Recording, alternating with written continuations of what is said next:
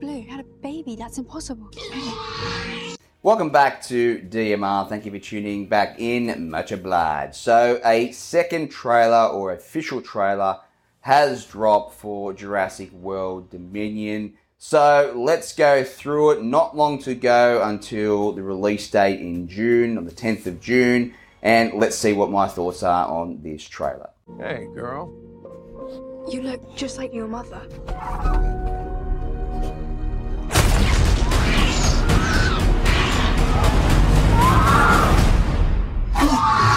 I promise you, I am gonna get her back. So, like the first trailer, we know that Blue has somehow had a baby. Again, the whole thing with Jurassic Park or Jurassic World is that life does find a way. We can see in this particular trailer that baby Blue basically gets kidnapped or snatched up by hunters or what have you. And Blue, sounds ridiculous, but basically turns to Owen Grady and says, Listen, champ, you better sort this out. You better go and get my kid back. And we have a plot for the start of the movie, it looks like. Genetic power has now been unleashed. We made a terrible mistake. The doomsday clock might be about out of time.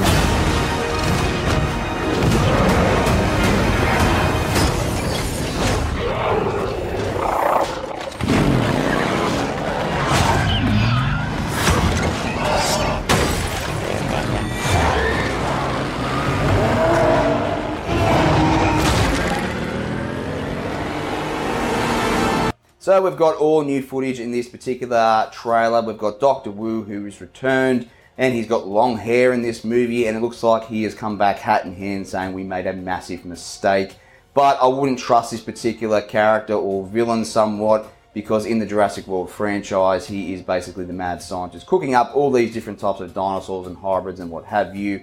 So we can see in this trailer that the raptors or one of them have evolved, they've got feathers and can actually swim. I did not count on that being in this particular trailer. It does look awesome, a very new aspect to this type of film. And you've also got larger raptors that are being released from their pens. These do look bigger than the normal raptors, bigger than blue, and they look more so to be a Utah raptor. Fun fact, I have mentioned this before, that the Velociraptor in real life is actually the size of a turkey. And when they made Jurassic Park, they basically upped the size of them with a cooler name. So these do look like they are going to be Utah Raptors.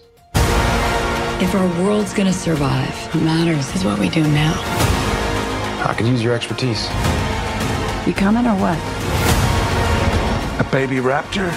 I made a promise we would bring her home. You made a promise to a dinosaur. Yeah. What?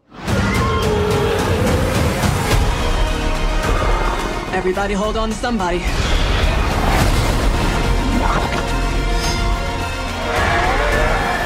That can't be right. So we've got all the old cast being Sam Neill, Laura Dern, and of course you've got Jeffrey Goldblum coming back, mixing with the new cast as well with Owen Grady and Claire Dearing.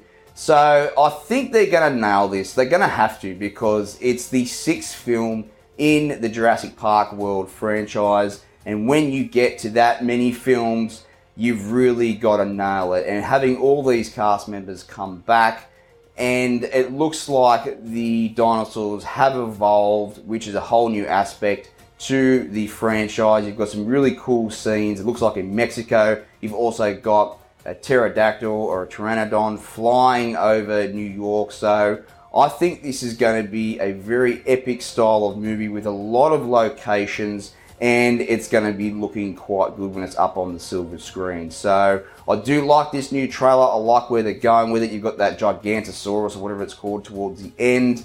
So that's going to be probably the big new villain as opposed to the Indominus Rex that we had in Indominus Raptor in the last two films. So thank you for tuning into my trailer reaction. Much obliged, and I will catch you next time.